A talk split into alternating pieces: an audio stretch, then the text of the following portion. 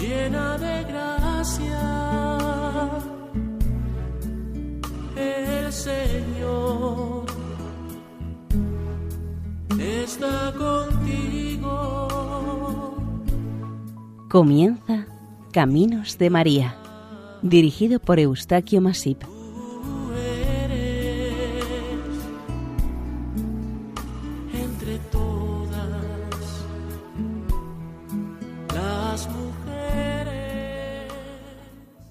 Bienvenidos a Caminos de María, un programa realizado por el equipo de Radio María en Castellón, Nuestra Señora del Lledó. Seguidamente les invitamos a escuchar el capítulo dedicado a la advocación mariana de Nuestra Señora de Alba.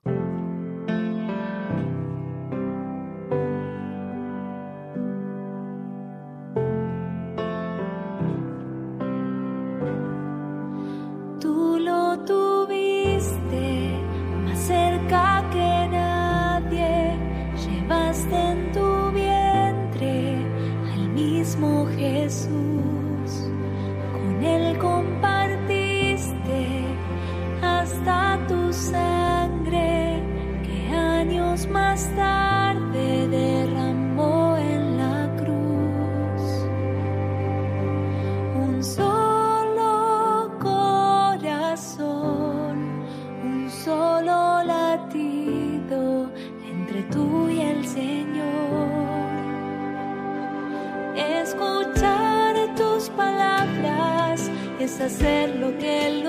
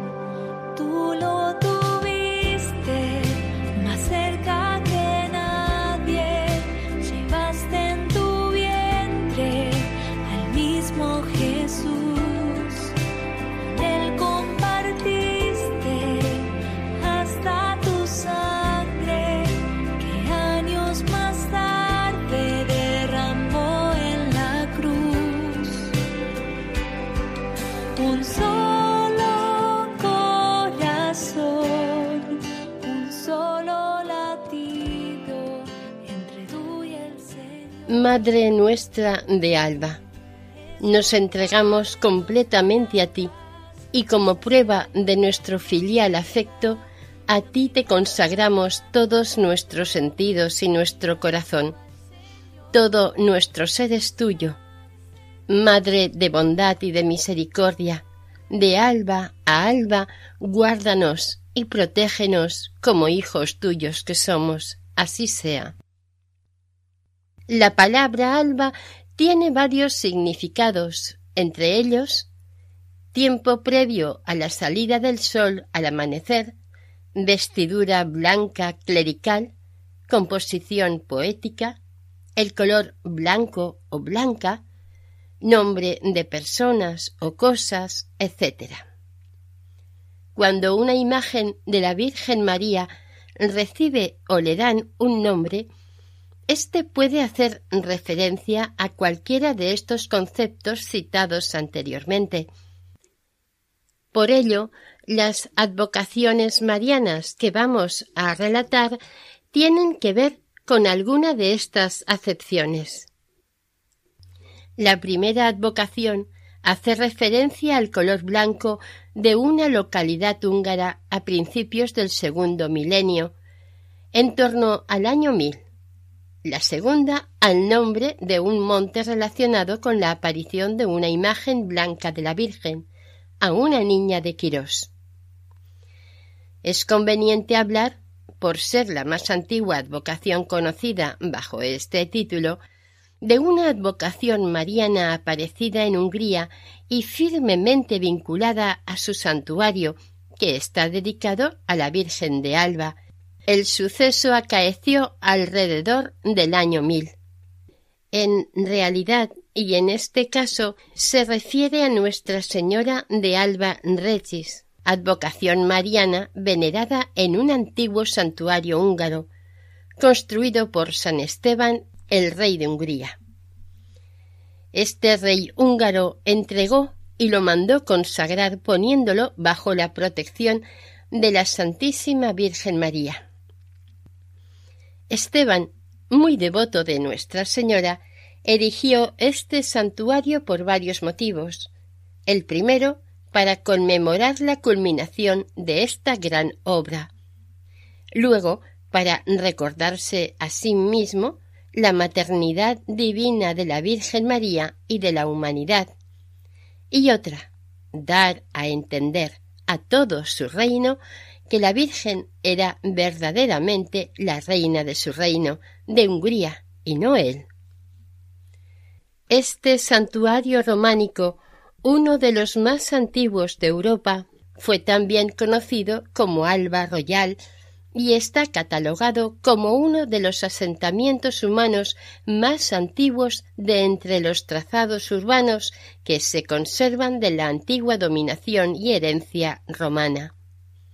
Desde luego, está construido en un estratégico cruce de importantes caminos y antiguas vías de comunicación comercial, por lo que comerciantes y artesanos comenzaron a acudir e instalarse en ella con el fin de gestionar y vender o comprar mejor sus productos. El primer rey cristiano de Hungría fue Esteban I. Este monarca, ante la dispersión tribal de los pobladores de este país, reagrupó las tribus esparcidas por él mismo y las reorganizó en territorios a manera de condados regulares, para su mejor atención, control y gobernabilidad. De esta manera consiguió unificar el territorio húngaro completamente. En el tiempo de las cruzadas, esta ciudad fue un importante punto de referencia y de paso en las rutas dirigidas hacia Tierra Santa de los cruzados del oeste europeo. Tan importante santuario fue construido en la localidad de Stubelsenburg, a unos 65 kilómetros de Budapest. El significado del nombre de esta localidad traducido sería algo así como asentamiento blanco o albo o ciudad asentada blanca, que desde el tiempo de los romanos y hasta la Edad Media fue conocida como Alba Regia. En la actualidad su nombre en húngaro es Székesfehérvár, en el condado de Fejir, de la Hungría central. Su significado sigue siendo el mismo que antiguamente.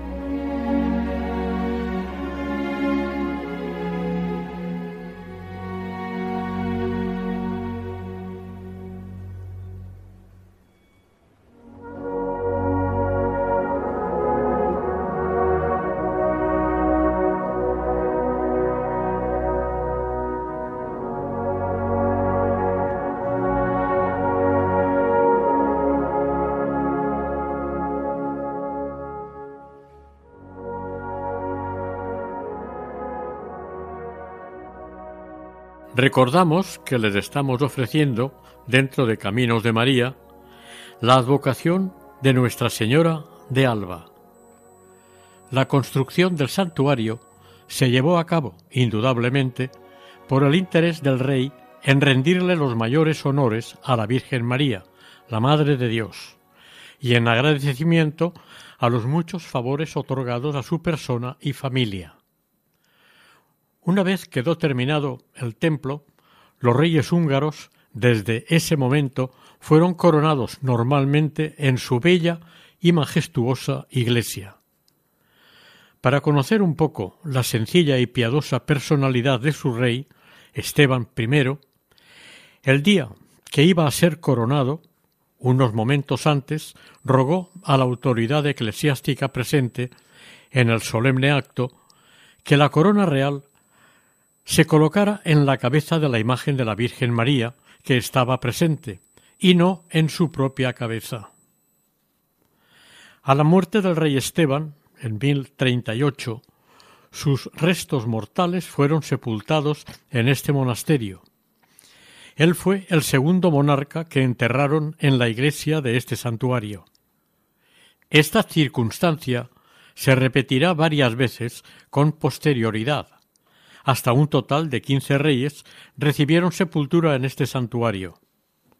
Al parecer, según informaciones, el primero de los reyes enterrados en este santo lugar de la vieja Alba Regis fue Emerico, en el año 1032.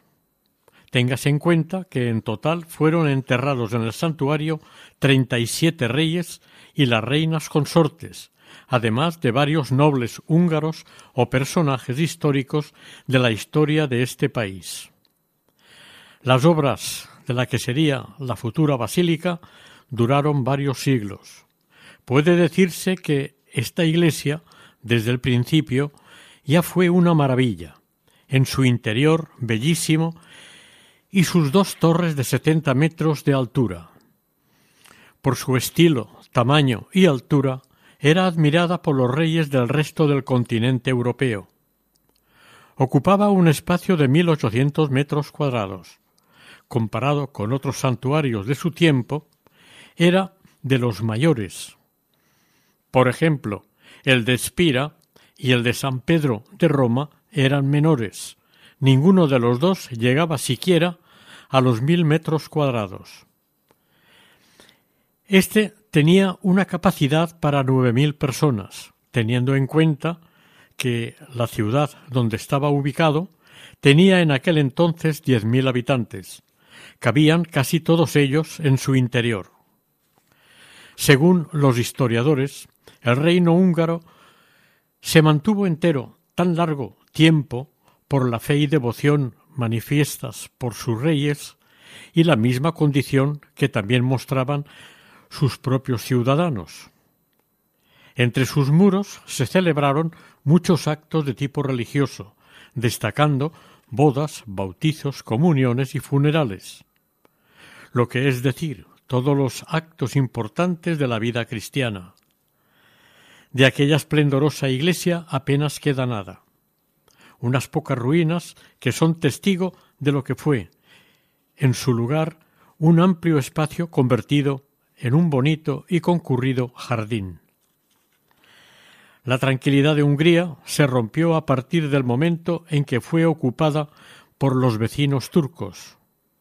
Con su ocupación de amplias zonas del país y la destrucción de templos cristianos, en 1526 el venerado y hermoso santuario fue usado muy pronto por los guerreros turcos como depósito de los baúles de pólvora. Durante el dominio turco, en una ocasión, cayó en el santuario un rayo, lo cual hizo estallar la pólvora de los barriles, que tras una gran explosión, su gran poder destructivo, esparcido, supuso asolar prácticamente el hermoso santuario. En 1543 los turcos saquearon toda la ciudad y lo poco que quedaba del santuario. Finalmente, en 1601, terminaron destruyendo todo lo que quedaba e incendiando todo resto que hubiere quedado. También acabaron con él, reduciéndolo todo a ceniza. A pesar de la liberación de Hungría, el poder turco, en 1688, Los restos del santuario cayeron en total olvido durante mucho tiempo, hasta que, a finales del siglo XIX, un equipo de investigadores y arqueólogos se dedicaron a buscar entre los restos enterrados y escombros, iniciándose un período de lenta recuperación. Durante una larga época, en esta iglesia, se conservaron las joyas de la corona húngara, además de la conocida y respetada Santa Corona de Hungría. Cuando en 1688 expulsaron a los turcos de la ciudad, la localidad de Székesfeher-Herbar se rehizo y en la actualidad es una de las diez ciudades mayores de Hungría, con casi un millón de habitantes. La actual Basílica de San Esteban es de estilo barroco. Empezó a ser construida en 1756 y se terminó más de diez años después, en 1768. En los frescos de sus paredes pueden contemplarse escenas de la vida de San Esteban, a destacar el retablo del altar en el que se nos presenta al rey Esteban, arrodillado y ofreciendo su corona a la Virgen María. Esta escena fue pintada por el artista Vicens Fischer. Fue declarada basílica menor por su santidad Pío XI en 1931.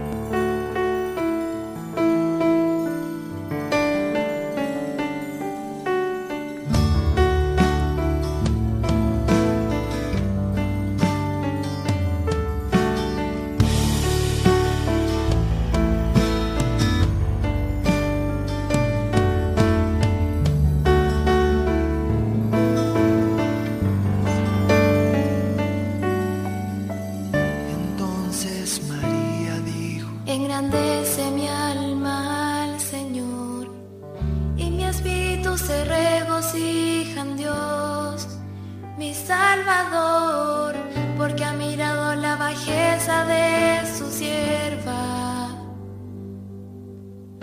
Pues he aquí desde ahora me dirán, bienaventuradas las generaciones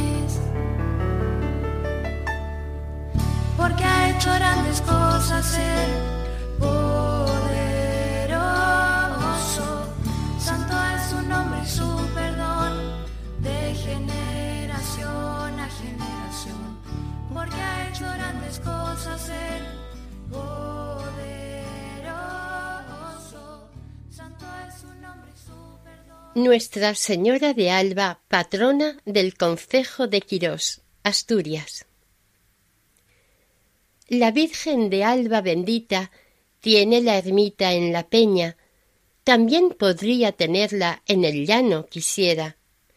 En Quirós, la Virgen de Alba, en Lena, la de Vendueños, en Concejo de Proaza, la Virgen de los Remedios cante popular de cariño y esperanza a la Virgen de Alba. Como puede verse y entender, en esta copla asturiana se citan algunas advocaciones marianas que existen y se veneran en este concejo a orillas del a orillas del Cantábrico. Efectivamente, son muchas las advocaciones dedicadas a Nuestra Señora en este Principado de Asturias. Quede claro que, por tradición, la devoción a la Virgen María ha sido muy popular y grandemente histórica en Asturias. Más de un siglo antes, al norte de Quirós y arropada en una ladera de los picos de Europa, desde donde se ve el mar, está Covadonga. Desde este lugar los valerosos astures al mando de don Pelayo ganaron la guerra definitivamente a los sarracenos invasores procedentes del sur, tras ocupar estos casi el resto del territorio peninsular.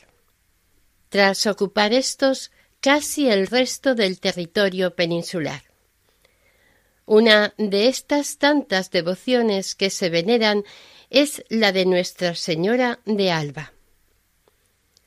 Así pues, siguiendo con la advocación de Alba, regresamos a nuestro país para seguir con el mismo tema. Queda claro que el significado de la advocación asturiana de Alba es diferente al de la húngara, pero no se debe olvidar nunca que la Virgen María siempre es la misma y no importa tanto el nombre o calificativo que se le añada. Entramos en el concejo de Quirós. Se halla en el centro sur del Principado de Asturias y su capital es oficialmente la localidad de Barzana. Es una comarca muy montañosa, con una altura media de sus montes que unos cuantos de ellos superan los mil doscientos metros sobre el nivel del mar, como es el caso de la Peña de Alba. Quirós es un territorio escasamente habitado y sus pobladores se dedican preferente y tradicionalmente a la ganadería y al cultivo de las tierras. Sin embargo, años atrás, esta fue una importante zona minera asturiana. Detenidos ante la peña de Alba, conocemos que la forman varios picos: el Pelitrón, el Toriezno, Peñarrueda, Fontán. Este es el más alto de todos los picos, con dos mil cuatrocientos ocho metros. Cigalía y el Gamoteiro. Este último es el más conocido por varios motivos excursionismo, ciclismo, paisaje y, sobre todo, por hallarse en su ladera un santuario mariano dedicado a la Virgen de Alba. Este pequeño santuario se erigió en 1581 por bula concedida por el Papa San Pío V, padre dominico, con el nombre de Fray Miguel de Alejandría, porque su procedencia era de la ciudad italiana de Alessandría. Fray Miguel fue ordenado sacerdote en 1528 y poco tiempo después de su ordenación fue nombrado prior de Alba. La correspondiente leyenda áurea sobre esta advocación de la Virgen la relata de esta manera. En el cercano pueblo de Villar vivía María, una muchacha que tenía diez hermanos, todos menores que ella. Todos estaban al supuesto cuidado de su madrastra. María cada madrugada se levantaba para llevar a pastar su rebaño al monte. Se pasaba todo el día con el rebaño y volvía a casa al atardecer. La jovencita, sola y en el monte, únicamente comía lo que ella misma se procuraba. Su madrastra no le daba nada. Sin embargo, la joven cada amanecer salía hacia los montes contenta, feliz y cantando frecuentemente. Mientras el rebaño pacía, ella recogía las flores más bonitas que encontraba para ofrecérselas a una bella señora que vivía en una cueva cercana, en la Peña del Alba. Cuando la jovencita recogía flores y se las llevaba a la señora, los lobos cuidaban las ovejas respetándolas tranquilamente. Un día sucedió algo lógico, aunque imprevisto. Uno de los lobos devoró a un cabritillo. Al darse cuenta María de la desgracia que le suponía la muerte del pequeño animal, entró en pánico. Se puso muy asustada por lo que le diría y le haría la madrastra, y bien dispuesta y decidida, se le ocurrió entrar en la cueva para pedirle ayuda a la señora, a la que también solía ver en sueños. Para su sorpresa y alegría, nada más entrar a la cueva, apareció ante ella un cabritillo idéntico al que había descuartizado el lobo. Maravillada por lo vivido y del gozo y de la alegría que sentía, no pudo contenerse y se dirigió rápidamente al pueblo a contar a las gentes lo que le había pasado en Monte Alba. Al conocer los vecinos lo ocurrido, se dirigieron en grupo al lugar de los hechos, según les indicó María. Al llegar al lugar en el que estaba la cueva, entre nerviosos y al mismo tiempo esperanzados, decidieron entrar en la misma, donde, para mayor sorpresa, estaban por descubrirse lo menos imaginado. Una vez dentro, les dio un vuelco el corazón a todos, porque, semienterrada en el suelo, vieron la talla de una imagen de la Virgen María. Al poco tiempo de comprobar lo extraordinario que era para ellos el encontrar una imagen de la Virgen, en apenas un instante y unánimemente decidieron construirle una ermita a Nuestra Señora la Bien Hallada. No tardaron en preguntarse entre ellos qué nombre deberían darle. También gustó y se acordó por todos que llevara el nombre del lugar, donde la imagen de la Virgen María habría estado escondida tanto tiempo, así que desde el principio se la llamó Virgen de Alba, con el mismo nombre del monte en el que estuvo escondida y quizás protegida. Con este nombre de Alba ha sido y es conocida esta advocación de la Virgen.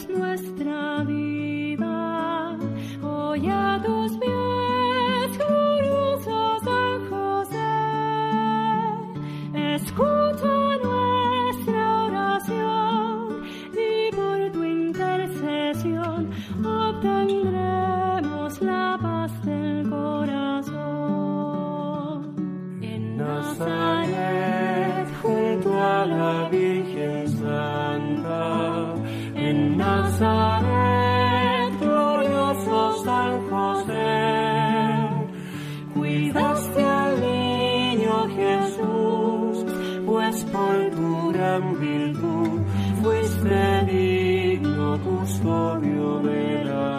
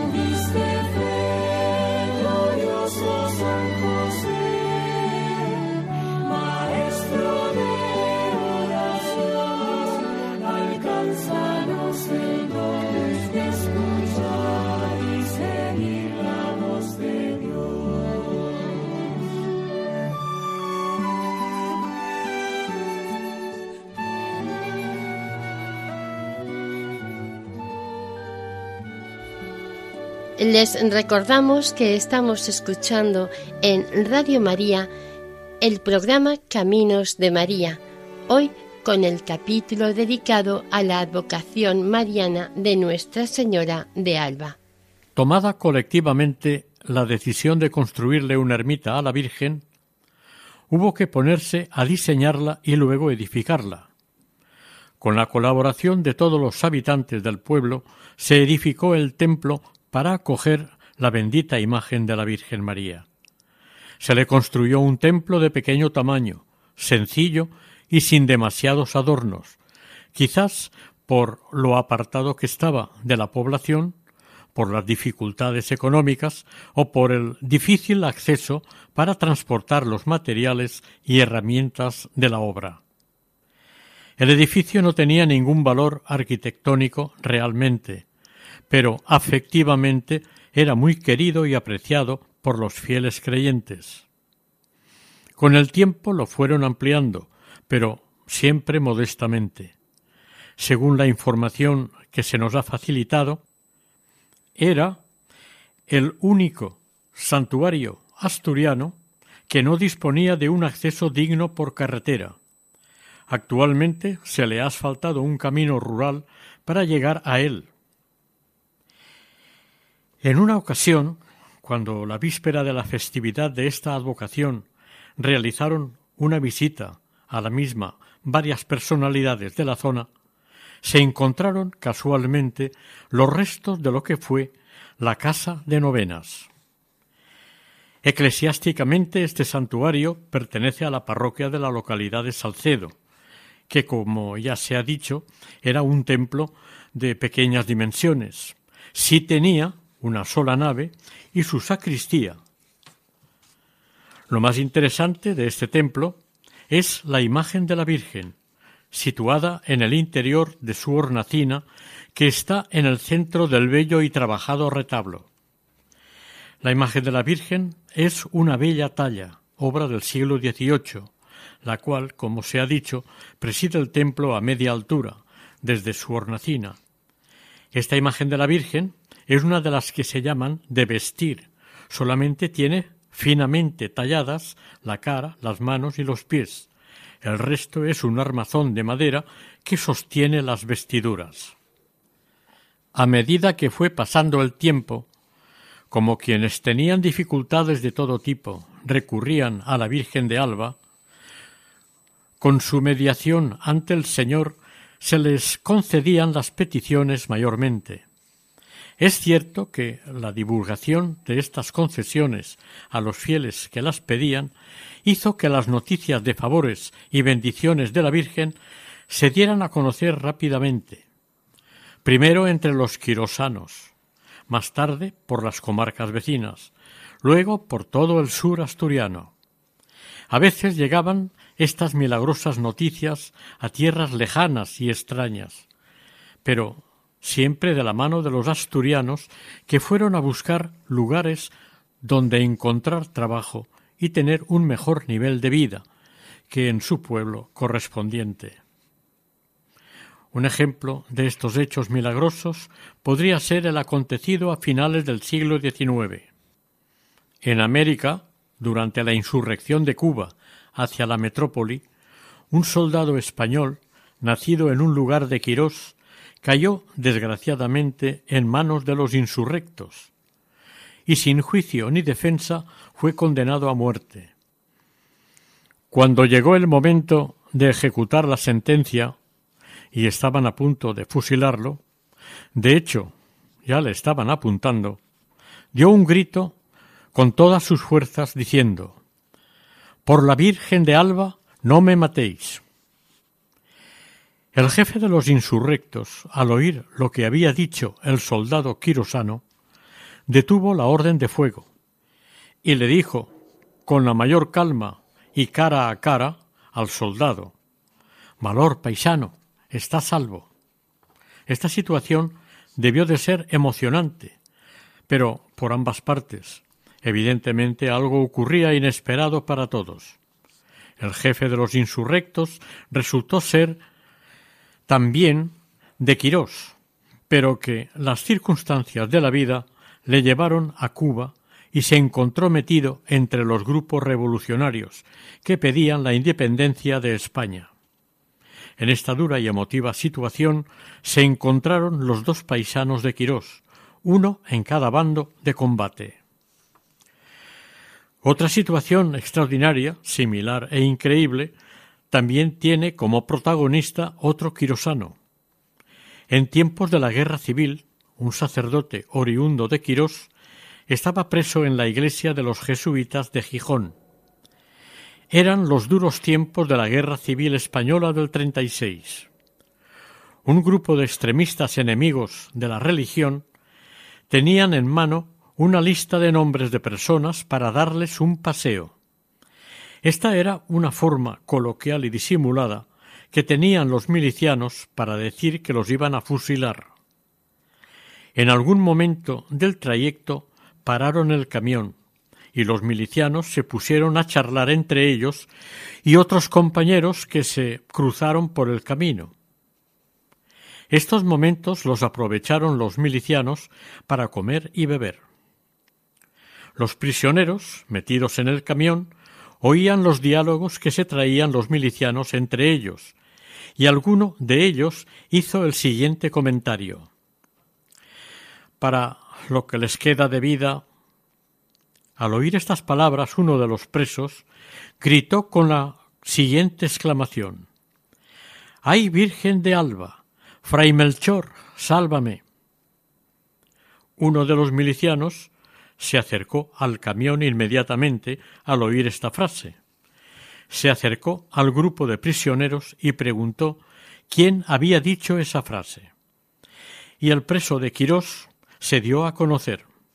Entonces el miliciano le dijo ¿De dónde eres que hablas de la Virgen de Alba y Fray Melchor? ¿Eres de Quirós? El sacerdote le dijo que sí era de Quirós. Le contó al jefe miliciano cómo se llamaba y cuál fue la causa de su detención. El miliciano se acercó al sacerdote y le dijo Bueno, paisano, tranquilo, yo también soy de Quirós y voy a salvarte. El miliciano, antes de separarse, le pidió al sacerdote que mientras él entretenía a sus compañeros, se bajara del camión y que después de arrancar éste huyera diciéndole No te olvides que quien te salvó no fue la Virgen de Alba ni San Melchor. ¿Quién entonces? dijo el sacerdote, y le contestó el miliciano Pericón de Quirós.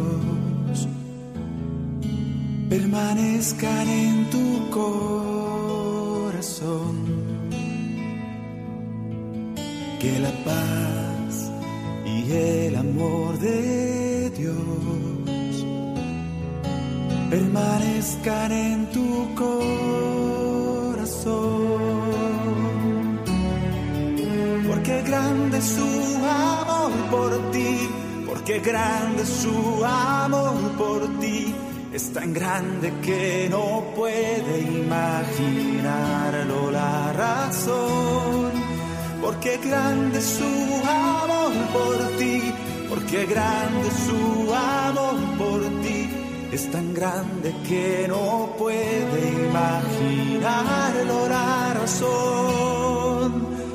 Pero si lo sientes hoy, está en tu corazón.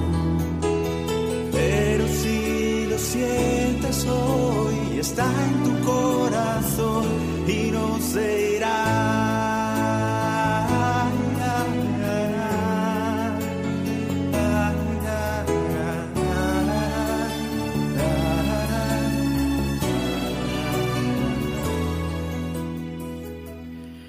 Les estamos ofreciendo dentro de Caminos de María el capítulo dedicado a Nuestra Señora de Alba.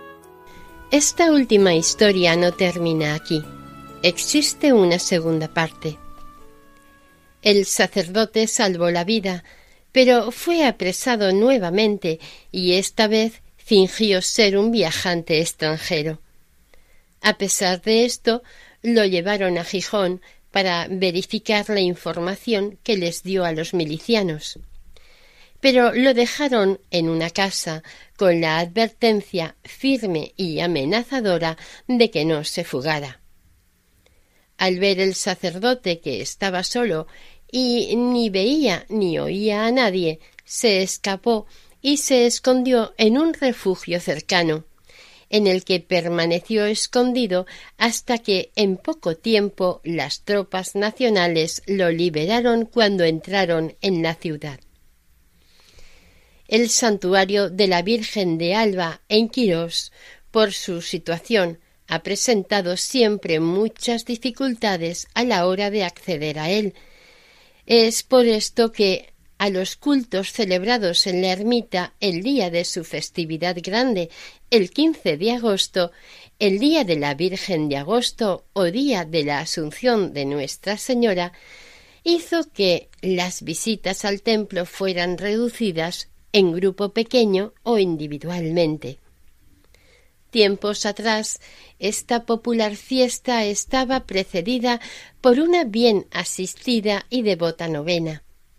Actualmente, los romeros y peregrinos llegan al santuario procedentes de todo el entorno quirosano. Grado, Lena, Proaza, Riosa, Morcín, Trubia u Oviedo e incluso del extranjero. Salcedo es la localidad de Quirós en la que han tenido de siempre parroquia y ha sido la que oficialmente se ha ocupado de la celebración de las fiestas en honor a la Virgen de Alba. La ermita está en su parroquia y la víspera del 15 de agosto, en la ermita de la Virgen en la sierra de Aramo, el concejo de Quirós celebra por todo lo alto la festiva conmemoración a la Santa Patrona. El día de la víspera es una costumbre tradicional en la actualidad el ir a acampar en las inmediaciones del santuario. Los acampados pasan juntos unas horas de convivencia y diversión en espera del día grande de fiesta. En las praderas de los alrededores de la ermita acampan con sus tiendas los peregrinos madrugadores de la fiesta. El acto festivo primordial de la mañana del 15 de agosto es, sin lugar a duda, la celebración de la Eucaristía. Esta celebración se cumple fuera de la ermita. Es lo que se conoce como misa solemne de campaña, a la que asisten numerosos peregrinos venidos de los concejos cercanos, Lena, Riosa, Morcín, Proaza y demás localidades del territorio de Quirós. Si el tiempo se presenta lluvioso o molesto por cualquier fenómeno atmosférico, la misa se celebra en el interior de la ermita situada en las inmediaciones de Salcedo, en la Sierra de Aramo, a mil noventa metros de altura, desde donde se pueden contemplar unas vistas espectaculares de todo el concejo de Quirós. Finalizada la Santa Misa, los peregrinos, romeros y fieles en general se reparten por los prados en grupos de diferentes cantidades de personas, amigos, familiares, vecinos, compañeros, etc., para dar paso a la comida campestre preparada cuidadosamente en casa. Luego tienen lugar las carreras de cintas a caballo, tiro de cuerda y una serie de juegos tradicionales de carácter local o comarcal. Finalizadas estas actividades, se procede a la seria romería y a la divertida verbena, ambas siempre amenas y concurridísimas. Desde hace unos años se celebra también una muestra del pan de escanda, o sea, espelta, el buen pan asturiano entregándose la escanda de oro, espelta de oro, a personas o instituciones que promuevan el concejo de Quirós en distintos ámbitos.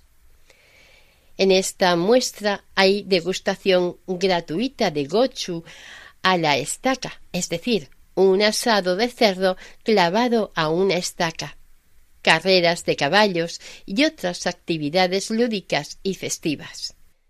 Siempre aparecen grupos folclóricos amenizando el ambiente con música, bailes y, sobre todo, la buena y sana comida tradicional de este concejo, de la que gozan sus habitantes en esta tan esperada muestra y les enorgullece darla a conocer por todas partes.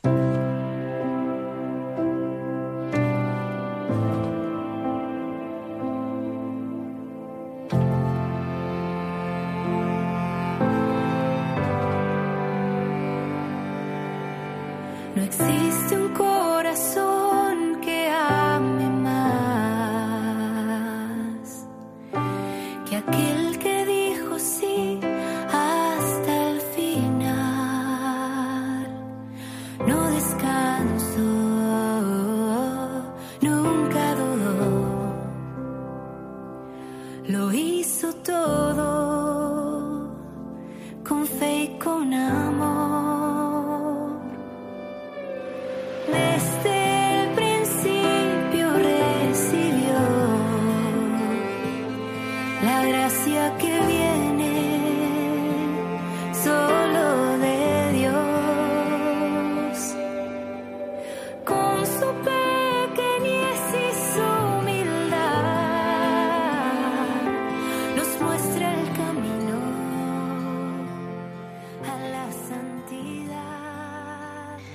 Están escuchando el programa Caminos de María, el capítulo dedicado a Nuestra Señora de Alba en Radio María.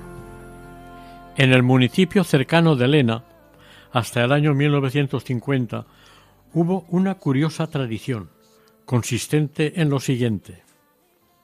Antes de amanecer, es decir, al alba, hacia las cinco de la mañana, se reunían en la plaza de la iglesia de Pola de Lena una gran cantidad de personas junto con más de un centenar de caballos, para subir hasta el santuario de la Virgen de Alba y allí celebrar su festividad a su manera.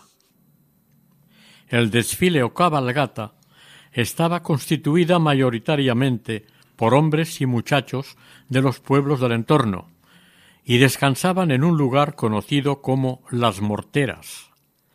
Esta cabalgata se preparaba con mucho tiempo de antelación. El camino hasta el santuario, por su estrechez, no se podía recorrer por parejas y conversando. Había que realizarse necesariamente en fila, de uno en uno, y respetando cierta distancia. Actualmente se ha habilitado un camino asfaltado que ha mejorado mucho el llegar al santuario, con mucha más comodidad. Entre las historias que el pueblo de Quirós canta y cuenta, hay una sobre un fraile que aparece en este relato anteriormente y que hace referencia a la Virgen de Alba. Se trata de Fray Melchor. En el pueblo quirosano de Cortes nació un niño llamado Melchor García San Pedro, el 28 de abril de 1821. Fue bautizado en la parroquia de Cienfuegos. Pasados unos años se lo llevaron a vivir al pueblo de Arrojo, exactamente en el punto que está el desvío de la carretera que va en dirección al santuario de la Virgen de Alba. Tuvo la posibilidad de estudiar en la Universidad de Oviedo. Con anterioridad a marchar al convento de los padres dominicos, en Ocaña, quiso visitar a la Virgen de Alba, a la que le profesaba una especial devoción. Melchor se había criado en la falda de la roca conocida como la Roca de Alba, en Quirós. Se fue a pie, acompañado por su madre.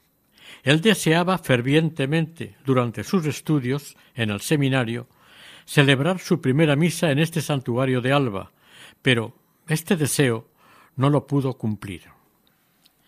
Pasaron los años, y cuando fue nombrado obispo en Vietnam del Norte, que anteriormente se llamaba Tung King Central, le envió una carta a su hermano, la cual sería la última, y que estaba fechada el 5 de abril de 1858, en la que su hermano le decía Cuando tenga ocasión, volveré a escribirte, si vivo. Si la Virgen de Alba me concede poder derramar mi sangre impura por la religión hasta el cielo. Fray Melchor murió martirizado el 28 de julio de 1858.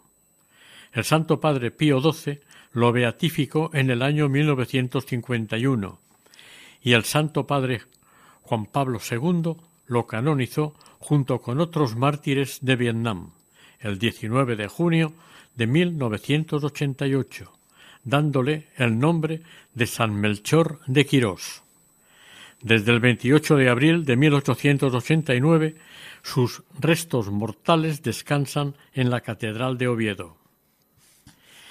En tan apartado lugar en el que se halla el santuario de esta advocación, no deja de ser visitado asiduamente por los fieles creyentes. La presencia de la Madre Celestial invita a los creyentes a acudir a ella, quien, ante un pueblo fiel y devoto, acoge y contempla el sincero y profundo cariño que le ofrece, de mil maneras, en cuanto tiene ocasión. No le representa al creyente que tanto la quiere ninguna molestia, ni el trayecto ni la lejanía en que esté Nuestra Señora. Es impedimento para acercarse hasta ella. Física y espiritualmente está junto a la persona devota y escucha sus oraciones y sus súplicas. Le basta acercarse a ella con el corazón para pedir, conseguir o alcanzar lo que cada persona pueda necesitar para sí misma o para los demás. La Virgen María, como madre afectuosa y entregada, sabe lo que necesita cada persona y de qué carece. Como madre buena, sabia y amorosa, sabe muy bien de nuestras debilidades y carencias, pero también le gusta que se lo pidamos y aún más el concedérnoslo.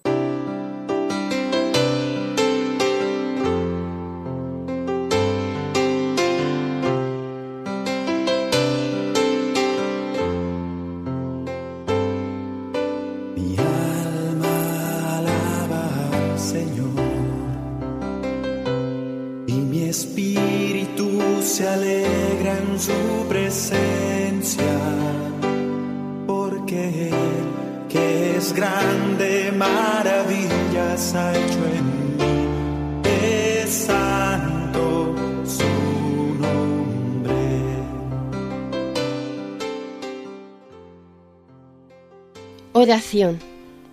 Virgen María de Alba, acepta nuestras humildes peticiones y preséntalas ante el Señor. Tú nunca fallas. Por eso confiamos en tu poder, bondad y misericordia. Intercedes, Señora, por nosotros una vez más ante la Santísima Trinidad para que dirija y proteja a esta humanidad débil y equivocada. Que el Espíritu Santo nos dé la luz y sabiduría suficientes para que corrijamos nuestros errores y faltas. Sabemos que nos entiendes si quieres, por eso te rogamos. Gracias, Madre.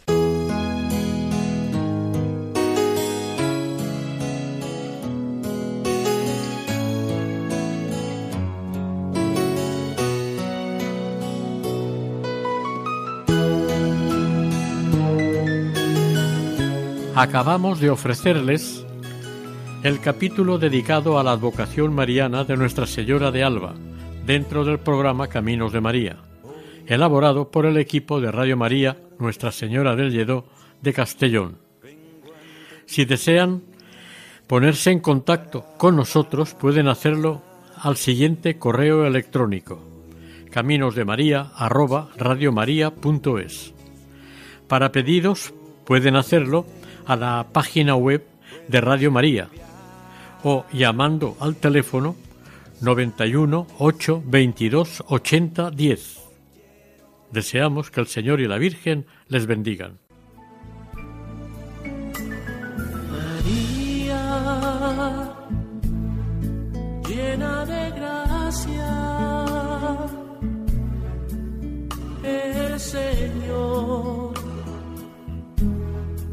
está contigo.